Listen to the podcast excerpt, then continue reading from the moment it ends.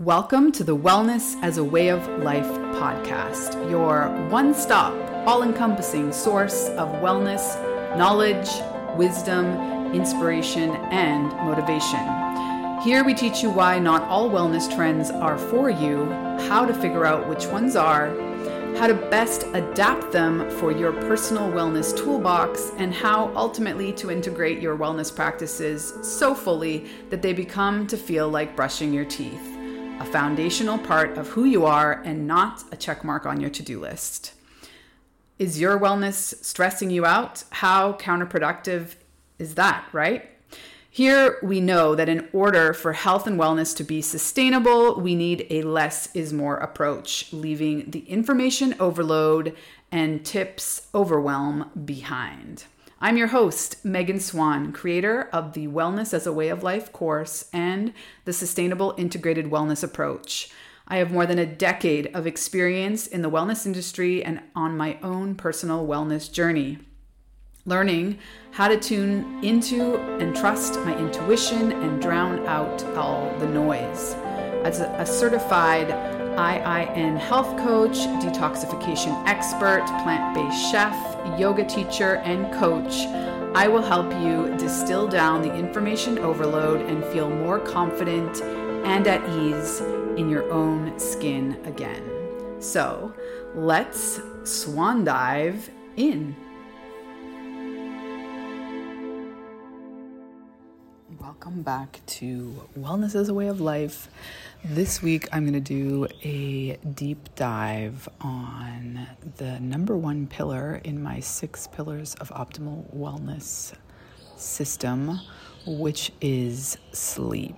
So, why is sleep so important? Well, it is essential for learning, memory, creativity, growth, healing, and disease prevention. So, any one of those things in itself would be an incredibly important reason to prioritize your sleep optimization. But I'm really going to focus on it being this ritual. Maybe let's reframe it to be this desirable thing. It's a beauty ritual, it's a ritual to maximize and solidify any growth, optimization, expansion, self improvement. And one of the most powerful is healing. And it's not just physical healing. Sure, when we have, you know, a major injury or even just like a cut on our finger, getting enough sleep is essential for the deeper levels of healing, of repair, of uh, cell growth and repair but when we're talking about emotional healing, spiritual healing, mental healing, it's the same thing. This is the time of day that the body prioritizes the in depth work that is required for us to repair, to optimize, to heal, to grow, to expand. It is essential. I love it. Uh, changed my life when I made sleep a non negotiable priority. And I'll just speak for myself, but really it was this progression of, you know, when you move out on your own and finally you're in charge of when you go to bed and you're also moving into the partying scene. Like, sleep is not cool. and we can adapt we are incredibly capable of adapting to living to less with less sleep. That is not to say that we are operating at optimal speed, at optimal um, function, and this was not crystal clear to me. I mean, I think as a 20 something, 30 something, there was all these reasons that I woke up feeling not well rested, more around alcohol and staying out late and partying and clubbing and all that. It wasn't until post motherhood uh, hit me, and I was coming to terms, or so I thought, with, to the fact that my sleep had changed forever. You know, that five hours a night solid sleep was considered a good night's sleep. But uh, very quickly, I was seeing the cumulative effects of not being able to get a good night's sleep. It was affecting me physically, mentally, emotionally, and ultimately spiritually, in that I just didn't have any mental capacity or uh, physical energy to do anything outside of the basics, the fundamentals, what was absolutely necessary to get through my day as a mother.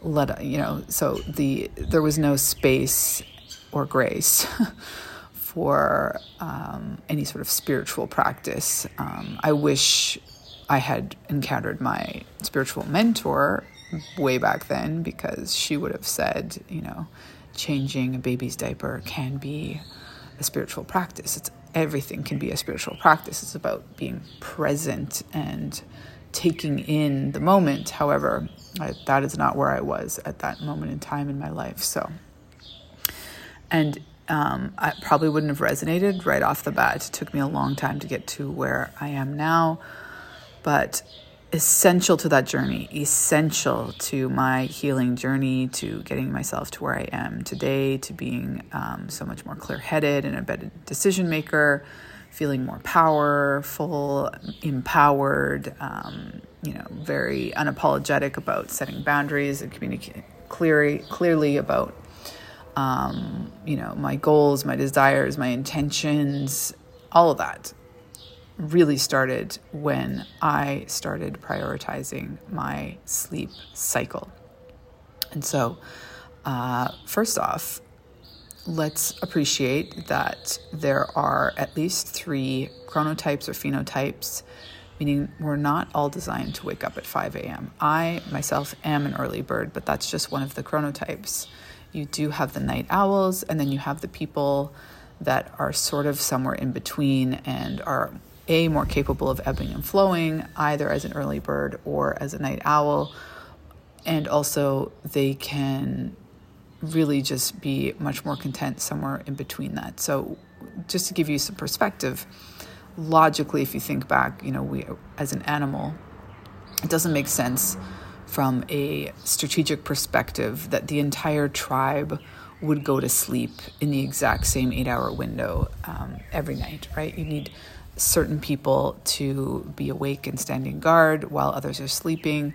There needs to be uh, some ebb and flow, some trade off as to when everybody's sleeping. So it doesn't make sense that we all sleep, we're all optimized to sleep during the exact same window of time. So if you have been trying to be a 5 a.m. club person for years now and it's just so painful for you, you know, feel free to feel better about yourself. There is a quiz. Um, I will link it in the show notes here. I highly, highly recommend that everybody reads. Like, I would have never thought that a book on sleep would be so interesting, but I highly, highly recommend the book uh, Why We Sleep by Dr. Matthew Walker. PhD. It's I I'm an audiobook girl, so I listen to it. Um, but the subtitle is Unlocking the Power of Sleep and Dreams. Uh, it was really interesting read. It's packed full of statistics and reasons why you're going to be so much more um, motivated to make sleep a priority if this is something that's been a challenge for you for any amount of time, potentially years. So, um, a little example out of uh, Matthew Walker's book is that only after one week of sleeping only four hours a day, it causes dramatic changes in our immunity. It puts us in a pre diabetic state with higher blood sugar levels, decreased hormones, and 70% decrease in all our quote unquote natural killer cells that are critical to a healthy functioning immune system. So, just not sleeping well for an entire week sets our body into spiral in terms of your long term health and wellness and disease prevention. Sleep deprivation results in differently focused weight loss. The body will hoard fat and burn muscle in a sleep deprived state. So, this is key to understanding when we are, you know, this is one of the reasons that when people work with me, I mostly work with women, but not always. love working with men as well. We, as we get older, we tend to have this sort of roundness around the middle, and there's a lot of reasons that could be. Um, but one of them I think is very much under under understudied, less understood, and lack of focus um, is the role of stress, spiking our cortisol, and sleep deprivation also spikes our cortisol. All of this kicks our body into this uh, hoarding mode, meaning it, you're you're sitting in a low fight or flight. And when we're in fight or flight, the body believes that it's essentially famine mode, you know, or that we need to get ready to, uh, you know, run, outrun something for a long period of time. That that it's a food scarcity type scenario, and therefore biologically, your body gets ready to to hoard fat and to um, maximize the resources that already has in your system. So potentially sleeping eight hours of getting your sleep back on track, prioritizing your sleep could be a long term weight loss management tool. You know, I wouldn't recommend it as the only thing you're doing, but if you're not able to get a good night's sleep consistently, it is definitely impacting uh, your system. And I think immunity is the number one thing to consider then you know all of the higher level uh, ideal states that we want to be optimizing meaning learning memory creativity growth healing disease prevention and immunity is um, i feel like the first thing that goes you immediately feel you know more at the whim of anything that could minor that could be coming on we all know we just don't physically feel our best when we don't get, get enough sleep. So, a little bit more on sleep deprivation. It also results in food cravings. You tend to eat 200 to 400 more calories a day.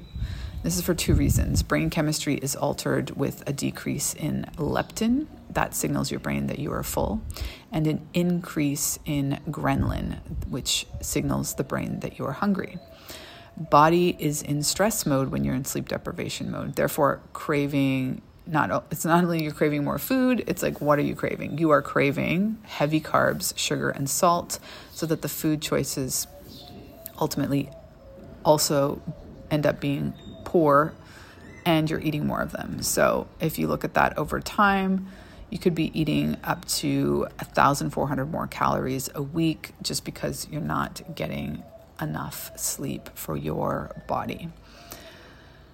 Uh, so that is often like a really big factor as we age because most of us find getting a good night's sleep more challenging as we age. You know, it could be for the discomfort of, of something you're dealing with. It could be, you know, parenthood. It could be uh, just all, all sorts of other things that are interfering with our ability to get a better sleep, work, stress, you know it.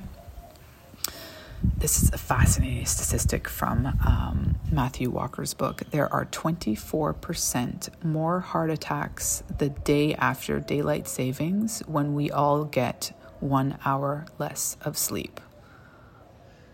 Wow, 24% more heart attacks just with one hour less of sleep. That is massive. So rewire. Let's rewire it. Sleep is not laziness, sleep is strategic for your short and long term health and well being. Lack of sleep also affects our addiction centers for those of us who are in recovery, similar to cravings, of course, uh, but revving up our hedonic desires and impulsivity and decreasing our risk aversion. So, we just make better decisions when we're well rested. I think we can all attest to that. And sleep deprivation is cumulative. Contrary to popular belief, you cannot make it up later in life. You really, really, really cannot make it up later. So, this is why you need to prioritize it now as your number one strategy for optimizing your wellness. The amount of sleep we need does oscillate over time, the different stages in our lives, but in general, as adults, we are a dramatically sleep deprived population as we squeak by on less than eight solid hours a night. Babies, moms, you probably know this, need 16 plus hours. Children need 12 plus. I am constantly uh, prioritizing my kids' sleep, meaning uh, if I can't find a sitter and I'm, I'm not taking my kids to a situation where they're not going to be able to go to bed at least within 30 minutes of the desired time, which in our house is 8 p.m. So they're getting just enough. They're not really even maximizing. They tend to get um, minimum 10, sometimes 11, but really 12 would be ideal. We'll see how much that kicks up. I can already sense that my oldest is moving into adolescence, uh, and adolescents need 14 plus hours, adults 8 plus, elderly 8 plus. So it's also a myth that as we are in the later stages of life that we need less sleep. Again, it just becomes more an issue that there's things that are keeping us awake. It is not that we don't need the sleep. Um, it is shown, in fact, with elderly that their decrease in rest and restore quality sleep is directly causal to their deterioration in their health. So, this is why when someone is elderly or fighting a disease, they're sick, like it is very counterintuitive. And this is one of my uh, many, many criticisms of Medicine 2.0. The hospital scenario situation is not conducive to eight hours of solid rest and restore sleep. And it is the most essential natural tool we have when you're fighting something off to getting a good night's sleep. So, um, things that are related to sleep deprivation, depression, as I can attest to as a new mom, I was definitely in a depressive state uh, not getting enough sleep. Brain fog, that too, memory loss. I think so many new moms think that like the pregnancy brain thing carries on, but it's all to do with sleep deprivation. Low energy, of course, weakened immune system. Mm, so, just very quickly, to wrap up this little burst of motivation as to why you need to prioritize your sleep as your number one health and wellness tool some ideas in terms of how you get better sleep. I work a lot with clients on their bedtime routine, being more attentional about that, and I'm more than happy to give you some ideas. Some quick ones are set a set decide on a set bedtime. You know, we are usually as adults more concerned about the hour that we're waking up and setting an alarm. Set an alarm to go to bed at the same time every night so powerful, so supportive of our biorhythms. Uh, having a digital buffer, so turn your phone off or put it on uh, airplane mode at least 30 minutes before you want to go to bed. Really mentally, emotionally, spiritually separate yourself from being, um, you know, needing to be in touch or available right before you're trying to get to sleep. Um, the classic taking a warm bath, this really helps your body transition. You know, maybe have a sleep playlist. I'm a huge fan. Uh, very gentle, a stretch, a breathe, relax. You know, it can be like three little stretches. Maybe practicing meditation right before bed really works for you. Reading a good book, obviously a classic, you know, actual book, not a screen if possible. And um, yeah, kind of just leaving the bedtime tea off to the side. So many people are drinking these bedtime teas, and that's the reason they need to get up to go to the bathroom at three in the morning. So, there are a myriad of things that we can consider uh, caffeine intake during the day, alcohol in the evening, bedtime routine, morning routines, the level of exercise our biorhythms, digestion. There are so many factors, but ultimately, it is a really personal decision uh, what you're going to focus on and how you want to optimize it in a way that feels aligned to who you are, how you want to live your life, and ultimately what your lifestyle requires at this moment in time. So I will leave you with that in terms of musings on the importance of sleep. Ooh, my favorite ritual. And please reach out if you want any personal tips or insight or guidance in this regard. It's one of my favorite topics. Highly recommend uh, the book Why We Sleep, as I mentioned. And this is one of the modules that we cover in wellness as a way of life. We cover it from multiple standpoints. So, if it's something that uh, feels in alignment, please reach out. Signing off from another wellness whisper from my rooftop. The sun is now way up. It is a lovely Sunday, and I hope you're enjoying the background noises of Chiapas. Looking forward to having a beautiful day. Sunrise high fives are one great way to ensure that you are triggering your circadian rhythms to get a really good night's sleep. That is to say, try to get some fresh air and direct sunlight into your eyes before 9 a.m.